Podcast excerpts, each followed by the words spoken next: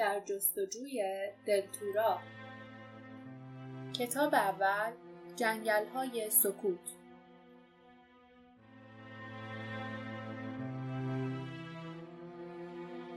فصل اول پادشاه.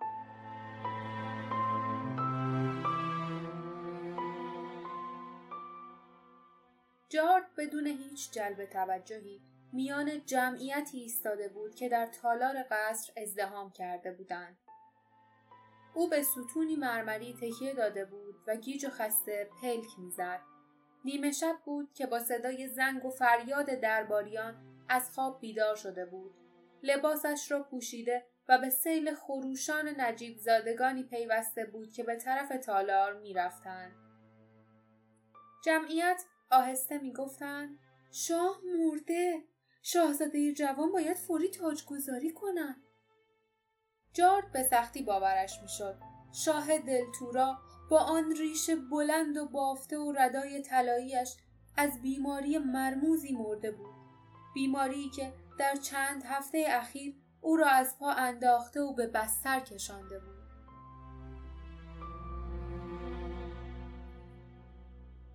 حالا دیگر هرگز صدای بم و پرتنینش در تالار قصر شنیده نمی‌شد. دیگر هرگز شاد و خندان در جشنها بر تخت نمی نشست. شاه آلتون مرده بود. مثل همسرش ملکه که قبل از او مرده بود. یک بیماری هر دو آنها را از پا درآورده بود و حالا جارد فکر کرد حالا اندون شاه خواهد شد. سرش را به چپ و راست تکان داد تا این فکر را به خود بقبولاند.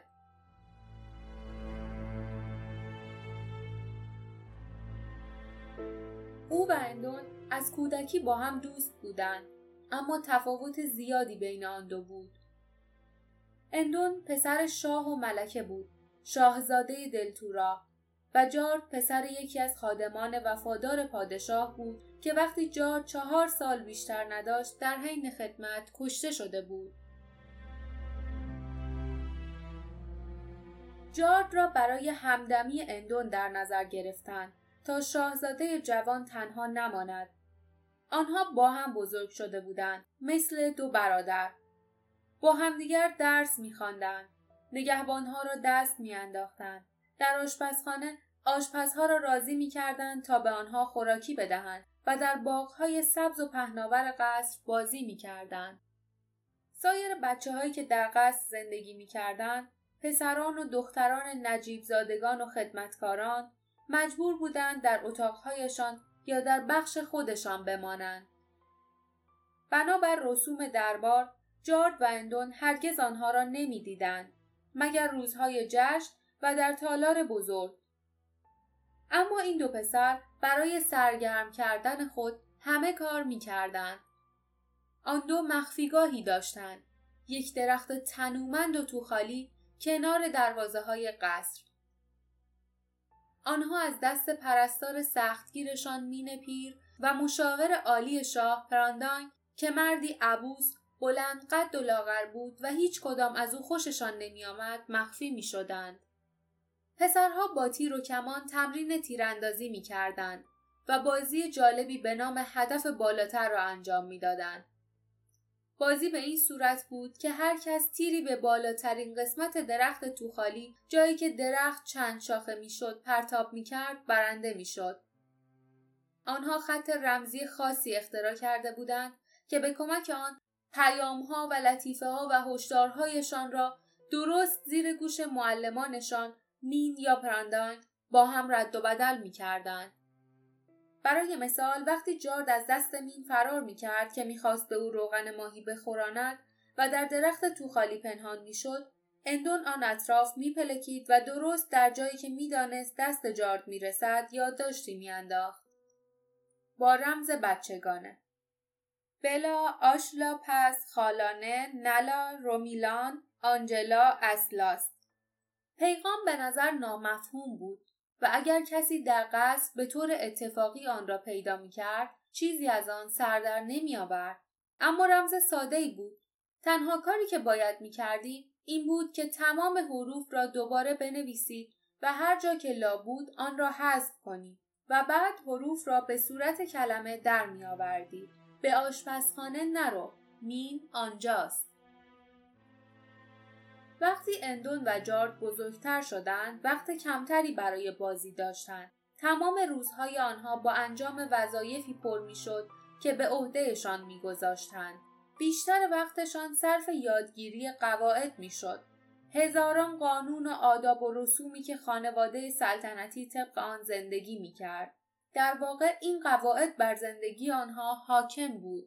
آن دو می نشستند اندون با بردباری و جارد با بیحسلگی تا طبق قواعد موهای بلندشان را ببافند و آنها را با نوار طلایی تزئین کنند آنها ساعتها وقت صرف می کردند تا فلز داغ و سرخ را بکوبند و آن را به شمشیر و سپر تبدیل کنند. اولین شاه دلتورا آهنگر بود. عصرها وقت آزاد داشتند که برایشان بسیار با ارزش بود. تنها کاری که اجازه نداشتند انجام دهند بالا رفتن از دیوار بلندی بود که دور تا دور باغهای قصر را احاطه کرده بود. عبور از دروازه هایی که به شهر آن سوی دیوارها می‌رفت نیز ممنوع بود.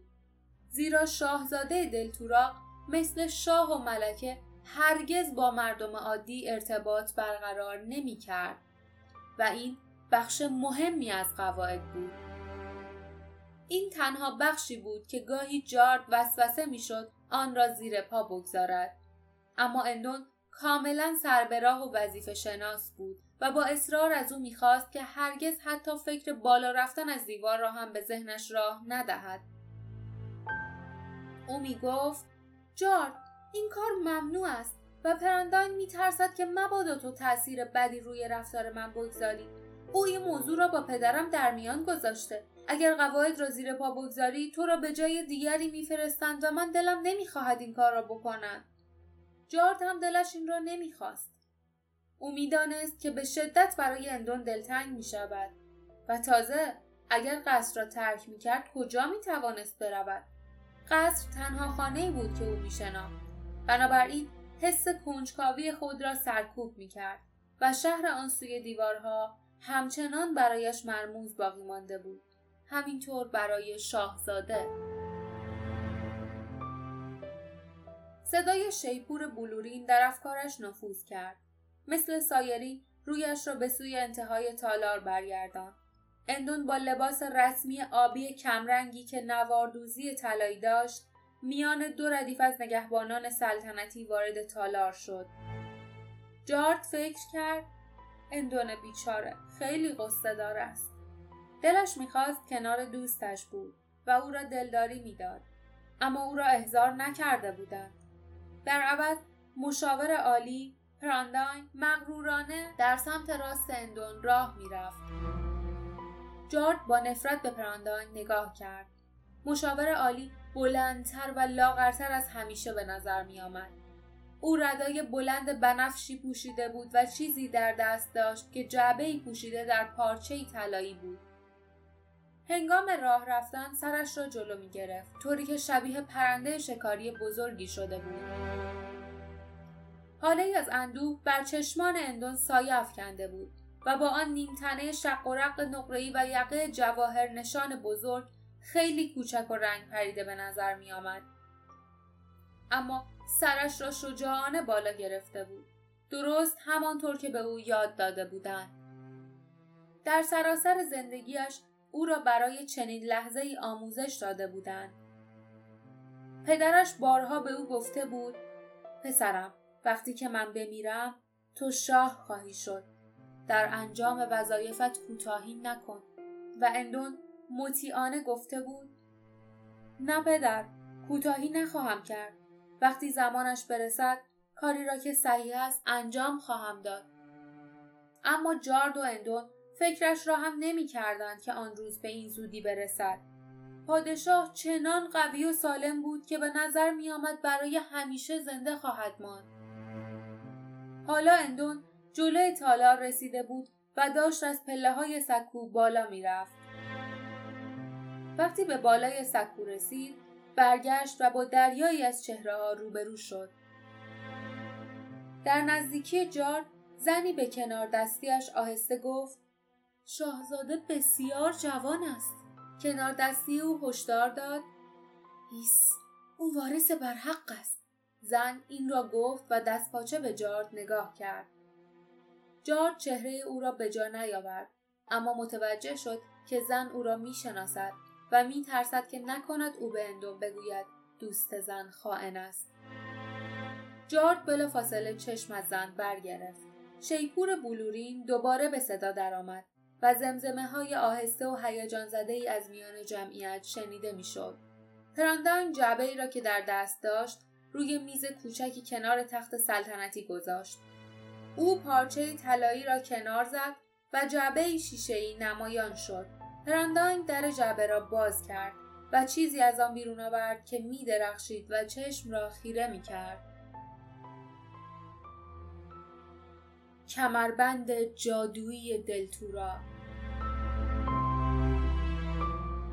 صدای آه کوتاهی از میان جمعیت برخاست و جارد نیز نفسش را در سینه حبس کرد. او از کودکی درباره این کمربند چیزهای زیادی شنیده بود اما تا آن لحظه هرگز آن را ندیده بود. و حالا کمربند آنجا بود. زیبا و اسرارآمیز. شیعی کهن که هزاران سال دلتورا را از حمله ارباب سایه های شیطانی حاکم آن سوی کوه در امان نگه داشته بود. کمربندی که از میان انگشتان استخوانی پرانداین آویزان بود به ظرافت یک تور بود و هفت گوهر گرانبها و درشتی که به ردیف روی آن قرار گرفته بودند همچون تزئینات زیبایی جلوه می کردن. البته جارد می دانست که کمربند از محکمترین فولاد ساخته شده است و هر یک از گوهرهای گرانبهای آن نقش ویژه‌ای در حفاظت از دلتورا بازی می کند. یاقوت زرد روی کمربند نشانه وفاداری و رنگ طلایی آن همچون خورشید در حال غروب بود. لعل بنفش نشانه حقیقت و به رنگ بنفشه هایی که در کناره های رود دل می روی. الماس نشانه پاکی و قدرت شفاف و درخشان همچون یخ. زمرد نشانه شرافت به سبزی علفهای شاداب و با تراوت سنگ لاجورد سنگ بهشتی به تیرگی آسمان شب با نقطه های نقره رنگ همچون ستارگان یاقوت سرخ نشانه شادی و به سرخی خون و اوپال نشانه امید که بازتا به همه رنگ های رنگین کمان در آن دیده می‌شد. وقتی پرندان خم شد تا کمربند را دور کمر اندوم ببندد از کسی صدا در نمی آمد. گویی همه نفسشان را در سینه حبس کرده بودند. انگشتان مشاور با دست پاچگی کمربند را بست. بعد او راست شد و عقب رفت. جارد با کنجکاوی فکر کرد انگار می ترسد. نمی‌دانم چرا. سپس ناگهان کمربند با صدا بسته شد و پرسش جارد جواب داده شد. پرانداین عقب پرید و در همان لحظه صدای شکستن چیزی شنیده شد. انگار کمربند به صورت انفجار نور درآمد. گوهرها همچون آتش با درخشش رنگین کمانشان تالار را غرق نور کردند. مردم فریاد کشیدند و رویشان را برگرداندند.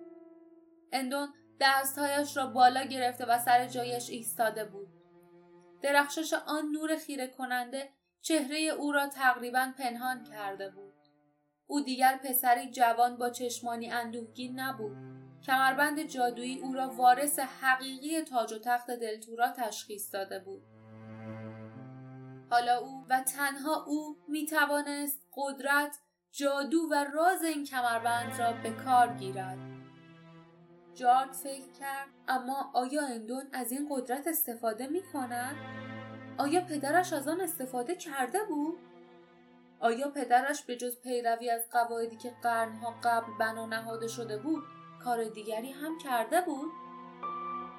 او آنقدر نگاه کرد تا نور آتشین سنگهای گرانبها به آرامی محو شد و به صورت نور ضعیفی درآمد. او دید که پادشاه جوان کمربندش را باز کرد و به دست پراندانگ داد و دید که پراندانگ با لبخند کمربند را دوباره به درون جعبه برگردان حالا جارد می‌دانست که به سر کمربند چه میآید. بنابر قواعد آن را به بالاترین اتاق برج قصر برمیگرداندند. به در اتاق سه قفل طلایی می‌زدند و سه نگهبان با لباسهای زرین بیرون آن نگهبانی می‌دادند. و بعد زندگی همچون گذشته از سر گرفته می‌شد. هر گونه تصمیم گیری در مورد قلمرو پادشاهی را پرانداین و دیگر افسران حکومتی انجام می‌دادند. پادشاه در مراسم و جشنها شرکت می‌کرد. در تالار بزرگ به دلغک ها و بندبازها میخندید. با تیر و کمان تمرین تیراندازی می‌کرد و هنر آهنگری میآموخت. او ساعتها می نشست تا موهایش را و پس از چند سال ریشهایش را ببافند اسناد و مدارک تمام نشدنی را امضا می کرد و با انگشتری که مهر سلطنتی رویش بود آنها را مهر می کرد. او نیز از قواعد پیروی می کرد. چند سال بعد پادشاه با دختر جوانی ازدواج می کرد که پراندانگ برایش در نظر می گرفت. دختر یکی از اشراف نجیب زاده که او نیز تمام عمرش را داخل دیوارهای قصر میگذراند آنها صاحب بچه ای می شدن تا وقتی که شاه می میرد جانشین او شود. آن بچه نیز فقط یک بار کمربند را به کمرش می بست و کمربند را دوباره در اتاق می و درش را قفل می کردن. جارد برای اولین بار در عمرش به این فکر افتاد که آیا این روش درستی است؟ برای اولین بار به این فکر افتاد که چطور و چرا این کمربند ساخته شده است. برای اولین بار به شک افتاد که وقتی گمان می‌رفت که قدرت جادویی کمربند باید از قلمرو نادیده ای محافظت کند که پشت دیوارهای بلند قصر قرار گرفته آیا عاقلانه است که چنین نیرویی تا ابد در اتاق برج بی استفاده بماند او بدون جلب توجه دیگران از سالار بزرگ بیرون خزید و به سوی کتابخانه قصر از پله ها بالا رفت. این اولین بار دیگری در زندگیش بود.